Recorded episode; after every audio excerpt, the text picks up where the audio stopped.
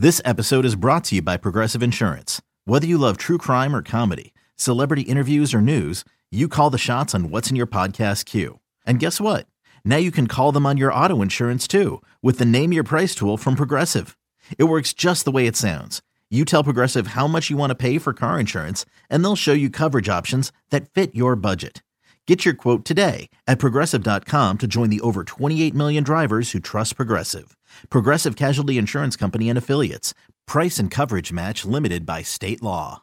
Hey, welcome to the Brooklyn Basketball Podcast. Evan Roberts, Mike Biseglia. We've decided to bring on a third voice for this uh, momentous occasion. You may have heard him on the Fireside Nets podcast. You could follow him on Twitter, Mr. Sah42, and that is Spen. Spen, good, uh, good to talk to you today, pal. How are you? I'm doing well, Evan, Mike. Pleasure to be here. Thanks for having me. Excited to talk some Brooklyn Nets with you guys. So, are we all celebrating? I don't know how to act. I mean, because Blake Griffin used to be good. I don't think he's good anymore, but on this All Star Sunday. Uh, I think we all figured it was coming. The Nets signed Blake Griffin to a contract. Are you excited, Biseglia, or are you blah about this whole thing? I'm blah about it, but I also was not excited when they uh, traded for James Harden, and I was uh, unequivocally incorrect. Not as incorrect as you, but I was incorrect. And I will say that there is little downside in my mind because they didn't trade for him; they signed him as a free agent. So we'll start with that. They bring him on and he's a shell of himself. He's not the same player. And I think people get excited because it's the name Blake Griffin, but it's not exactly the same dude. But with all that in mind, if they bring him in and he can play a little bit, why not? And my other excitement level where I where I'm starting to trick myself into thinking maybe he can play well is that he's going to be teamed up with James Harden. And we've seen when guys leave bad situations, he's going to come in here with more energy, reinvigorated. And I'm hoping that that helps him play better. Uh, but I'm not, I can't get super excited like they just added another guy. I think they just added quality depth and they did it without trading for anybody. They did it as a free agent signing. In worst case scenario, he sucks and you move on. What do you think, Spen? You with Biseglia on that? No, I'm actually pretty excited. If you tell me that I can have Blake Griffin as the eighth or ninth best player on my roster, I'm going to take that seven days a week, especially because we needed front court help. This is Marks addressing an issue. Obviously, we've seen Nic Claxton come up, but it doesn't hurt to add Blake Griffin, especially when, like I said, he's the eighth or ninth best guy on the roster. Yeah, here's the thing about it. So, I mean, honestly, I think you're both right in many ways.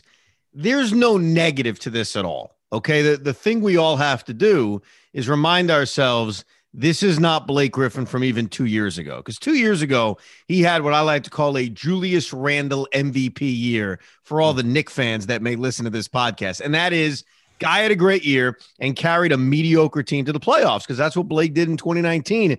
The last year and a half, though, he is what the kids call washed. Okay.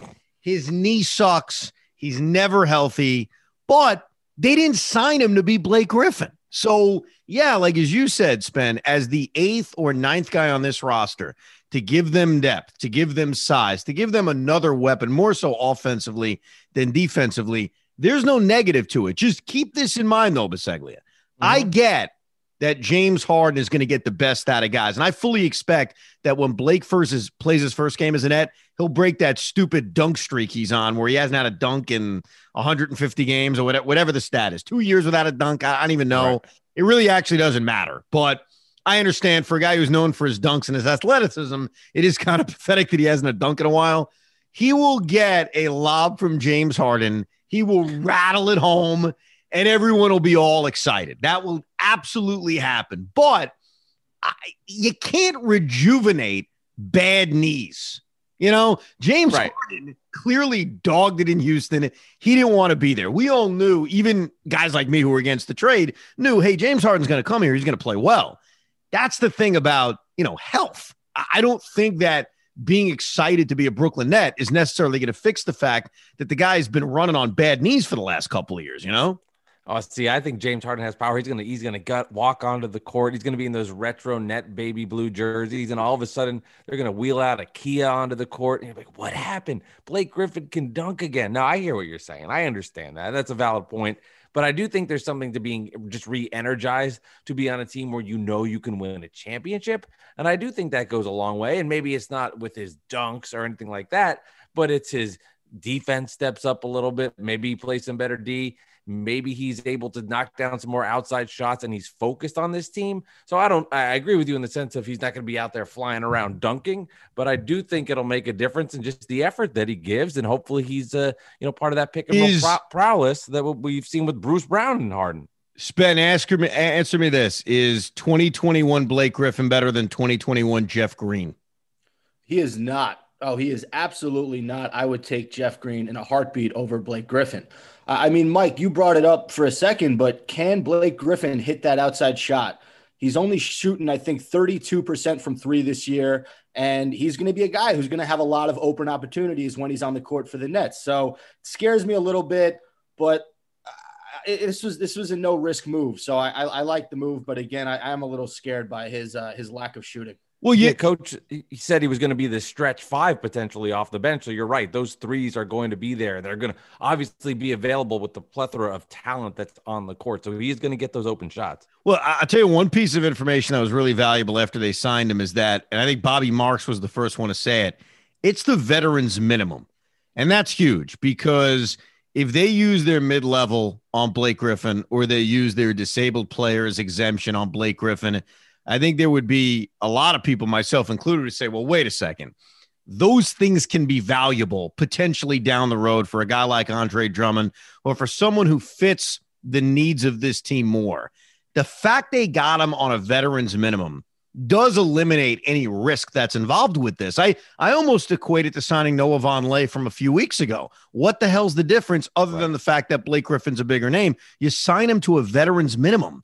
There's – nothing being taken away by bringing in Blake Griffin, other than potentially minutes for whomever. Other than that, there's no risk. And so when I heard no disabled players, no veterans, um, a, a mid-level exemption, not using either of those tools that are so valuable to Sean Marks, that's the other win. This would not hurt the Nets from bringing in another body, a, a body they'll need more in the next couple of weeks. And I thought that was a huge positive to hear and you reference the taking away minutes, and I think all net fans would have the same fear of taking away minutes from Nic Claxton, who's been a revelation in the last whatever many, games it is, four or five games. He's been awesome, fun to watch. Clearly, he can get up and down the court and fly, and his defense on pick and rolls, guarding against the perimeter, has been awesome.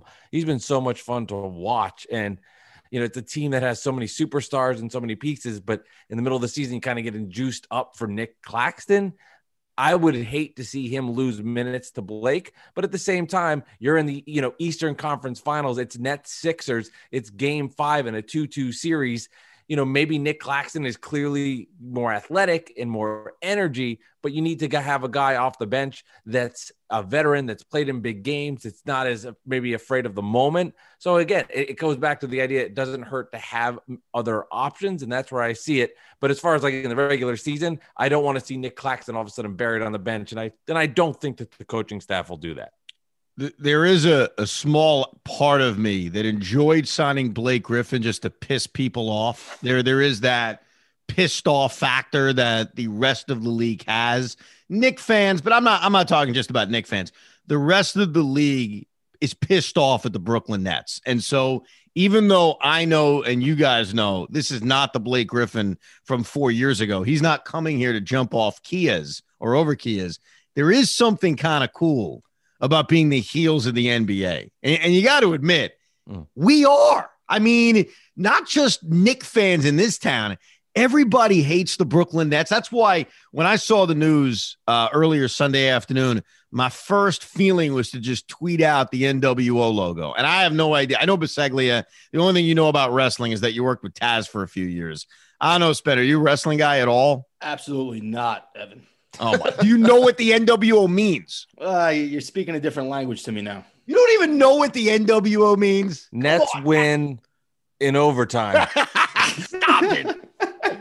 Basically, we're the evil overlords of the NBA. Okay? Does okay. that appeal to you at all? We're the Golden State Warriors of a few years ago. All right, fine. Well, we'll go with that. as, long, as long as it turns into a championship, we'll go with that. I mean, is this Blake Griffin signing not eerily similar to the Warriors getting DeMarcus Cousins a few years ago? Well, you know what it is, bro? It's mm. it's similar to what other championship teams do every single year. There's a buyout market every single year, usually with guys who are past their prime but helpful. You know what I mean? Like Right. guys who used to be all stars on an individual team, but now they are chasing a ring. They aren't the same guy they were a couple of years ago. And you know, I remember a couple of years ago when we were all giddy about the Nets being this feisty team, we were never going to be in the market for any buyout players.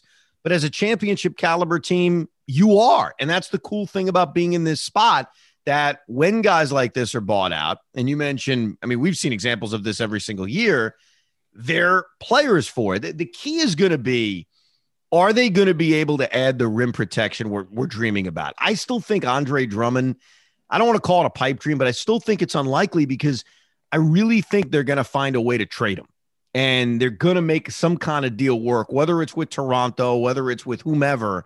And I don't know if he'll ever get to the buyout market, but if he does, that's the dream signing because that's the kind of signing that that fills the the holes on this basketball team. Blake Griffin doesn't really do that. It doesn't mean it's a bad move, like you guys said, and he could add another dimension of this offense. But Blake Griffin's not fixing anything on this roster. Andre Drummond, even JaVale McGee to a lesser extent, those guys fix things that this team needs. You think that the uh, the Nets are going to go full heel turn, Evan, when they sign Blake Griffin? Could you imagine if Andre Drummond was ba- was put into the mix, if it was a buyout and then he signed? I, I've had I've heard from so many different uh, fans from other ba- team bases that are just so pissed off at the Nets. So yes, that is alive and real. And I did tweet earlier today, Evan. The Nets have gone full heel, so I did use a little bit of my wrestling terms to uh, remember that and get that out there. I don't think Andre Drummond's going to happen. I just think, like you posed, there's just too many obstacles in front of them to make that occur. And the, for the trade, that just the salaries don't match, and the Nets don't have the assets to give up anymore after dealing everybody away and all the high end salaries. So I don't see it happening. But I do see somebody like JaVale McGee becoming available, and I could see something like that happening. And I'd feel comfortable with that and feel confident with that. I'm not as I don't know. I don't feel like as if because we've seen the team, I don't want to say play defense, but I'll say give effort that I don't feel as scared as I was maybe three or four weeks ago. I think they could survive if they didn't sign somebody like an Andre Drummond. Yeah, I mean, I, am not, bro. I'm not scared. I'm just, I know. I, I think it's I just. it. It, look, no matter how good your team is, I'll use a baseball analogy. The 1998 Yankees, and I, I'm not saying this Nets team is the 1998 Yankees by any stretch, but no matter how good your team is, I think you're always looking to find its holes and say, hey, what do we need to get better? This is an incredibly dynamic offensive team, and we haven't even seen them really fully healthy for any extended period of time. There's always something that's keeping one of the three guys out. This team is capable of winning a championship. It's weird to say, but mm. it's absolutely true.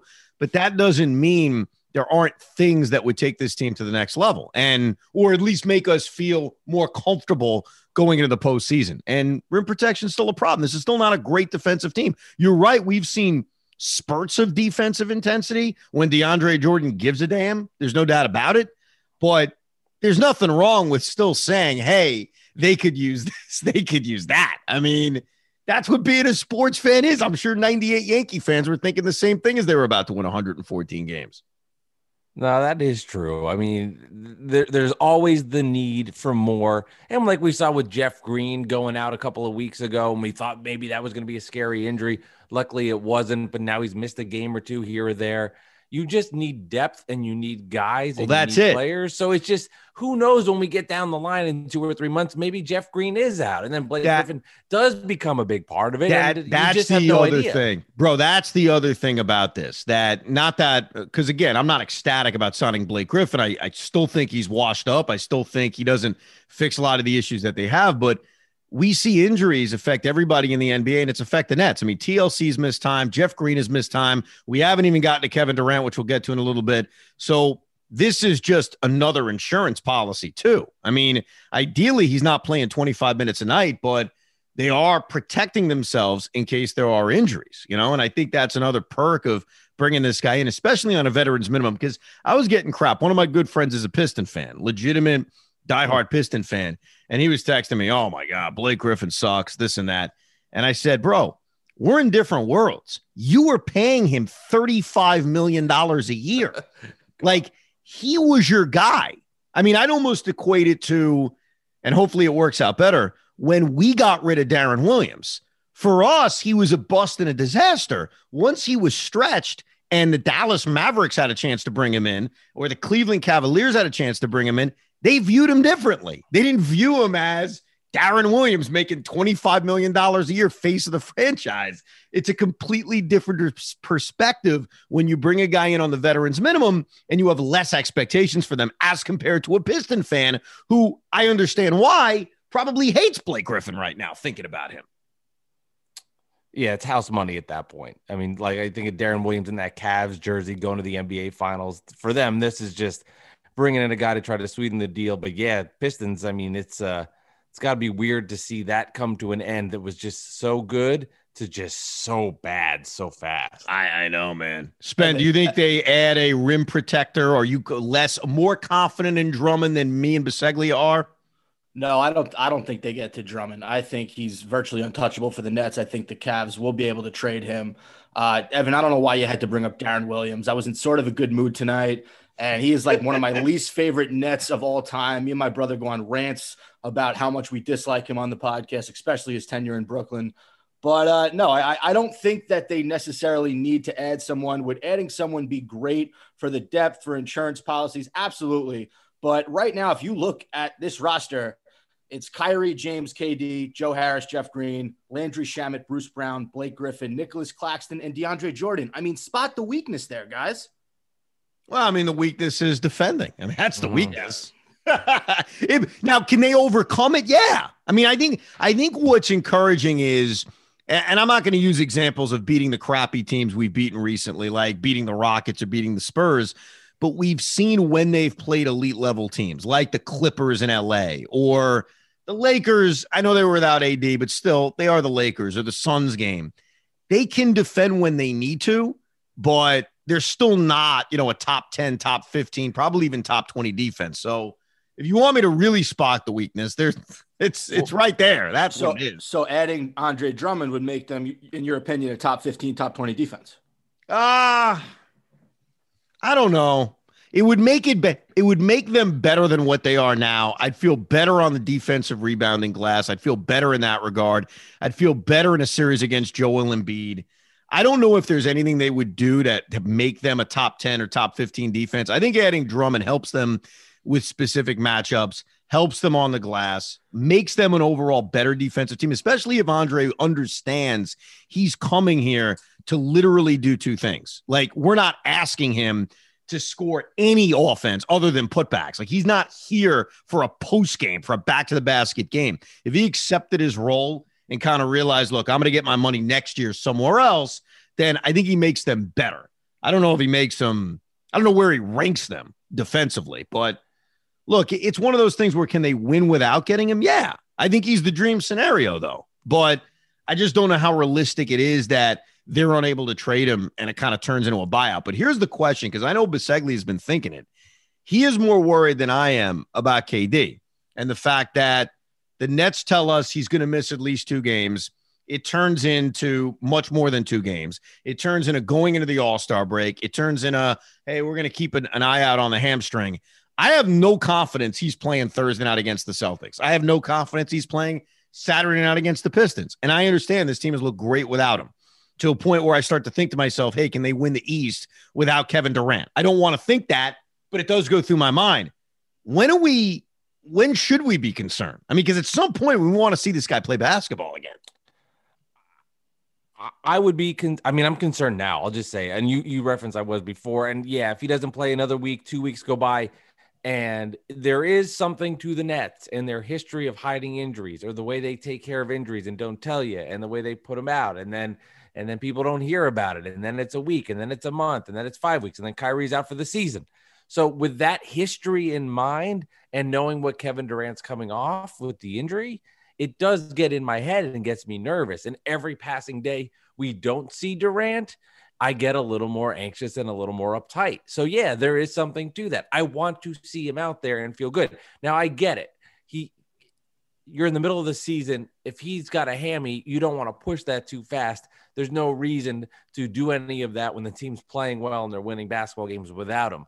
But if you're not scared about it and it hasn't crossed your mind and you're not thinking of all the stuff that's happened in the past going forward, I think you're crazy. I don't know how you could just feel like, ah, he'll be back. It'll be good. I think there's just some part of me in the seat in the head of just making sure he's okay. And I don't think it's anything related to like the Achilles.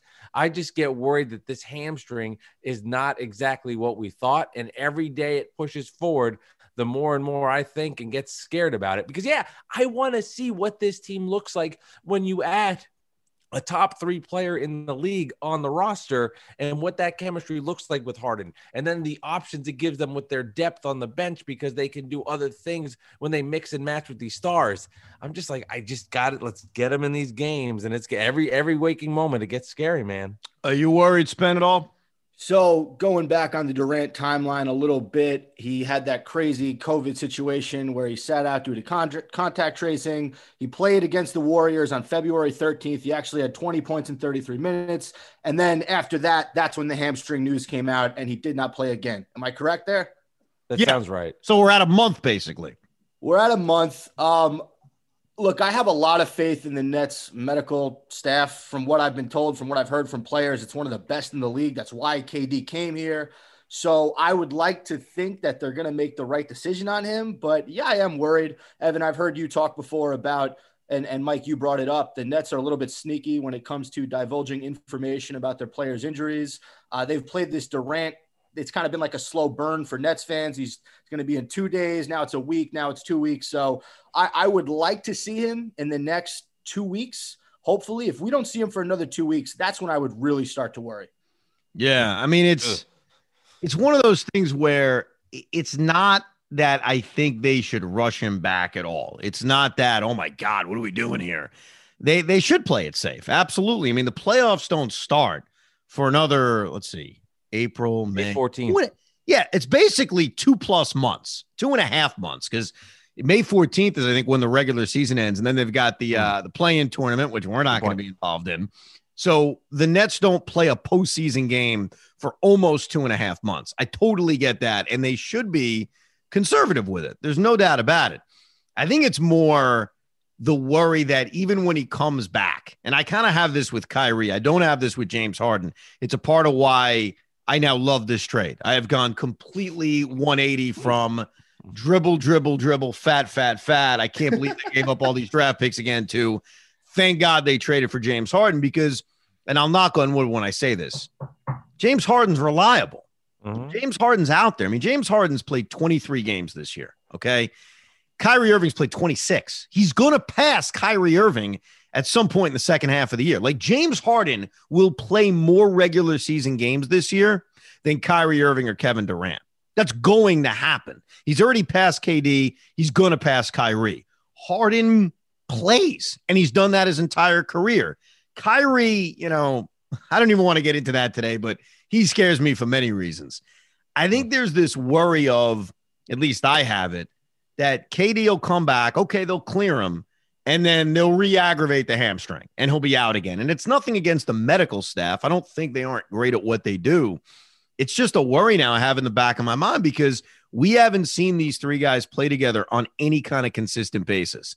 And our experience now with Kevin Durant, because look, as fans, we certainly know his career, but it's what have you done for us? What are you doing for us? It's a part of why James Harden is so lovable now. Why do we care what he did in Houston? It means absolutely nothing to any of us right now. And with KD, this entire year has been start and stop, whether it's COVID protocols and now it's a hamstring issue. It's start and stop consistently.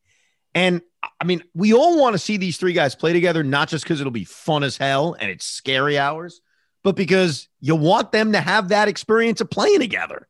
So I'm already starting to slowly get worried and slowly look at that schedule and say, all right, well, when are we going to see him? How many times are we going to see him from between now and when the postseason starts? And there's nothing that's going to alleviate those concerns because even if he does come back, I remember when he when the season first started, and Biseglia, you mentioned this, I mentioned this too. Every time he'd fall down, we'd get nervous. yeah.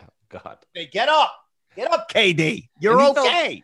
I- Evan, I think he fell down more than any other player I have ever seen in the history of the Nets. I know. Every time he's going for a loose ball, he's on the ground. There's that split second of just seeing 365 days or plus of waiting just vanish in a second. But yeah, it was that was scary. And I, I want to say this. I think it was your wife, Evan, that tw- that said this, and you tweeted it out. All the anticipation for Kevin Durant, all the excitement, waiting a year and a half because of COVID. It ended up being an extra amount of time with everything that happened. And then it's like James Harden's here in 10 seconds and he's clearly been the best net and he's he's the franchise right now. And it's just kind of weird. It just was like, boom, it's I all know. James Harden. Even though we I had all this excitement for KD and all of the pomp and cir- circumstance that went around with it. But yeah, it's James Harden. He's the guy. Well, if they don't make it, I'll say it. If they don't make the James Harden trade, the Knicks have a better record. I mean, that's that's literally what we're looking at right now because KD will miss all this time. Kyrie would try to carry the roster, and they would probably be sitting at 500 or below 500. And I saw this tweet uh, from a guy I follow on Twitter, Big Net fan, who's been on the podcast before, Eves, and it, it perfectly describes James Harden and the Nets, and at least the way I feel now. He's the ultimate player the Nets needed that we didn't know Mm. we needed. And that's that certainly describes how I feel. Like they needed him so badly. And yet at the time, even those who were for the trade, and I don't know, Spen, you may have been for the trade. And if you were, God bless you. Oh, I was I was 100% for the trade. My brother was against it, and Okay. I came out victorious in that. No, no, absolutely. You are the winner. But even you would have to admit, you didn't think we needed James Harden. You probably figured it's a great luxury. Let's get a third star, third star. That that's how we win. He's turned out to be a necessity. Yeah, I mean nobody saw KD missing this much this much time. I don't think anybody could have saw Kyrie Irving playing as well as he's played off James Harden. That was Oh, the big yeah. debate. Hmm. Can Yep. those two guys play with each other? They're both ball handlers. No, no, no. Kyrie said, "This is great for me. Now I'm just going to do my one-on-one ISO. I'm going to take my my turns in the game, and James, you do everything. You create for everybody, and we'll go from there." I think that was the most surprising thing of it all. Yeah, it's worked great. It really has. And I mentioned this on the last podcast, and I don't think it's a coincidence.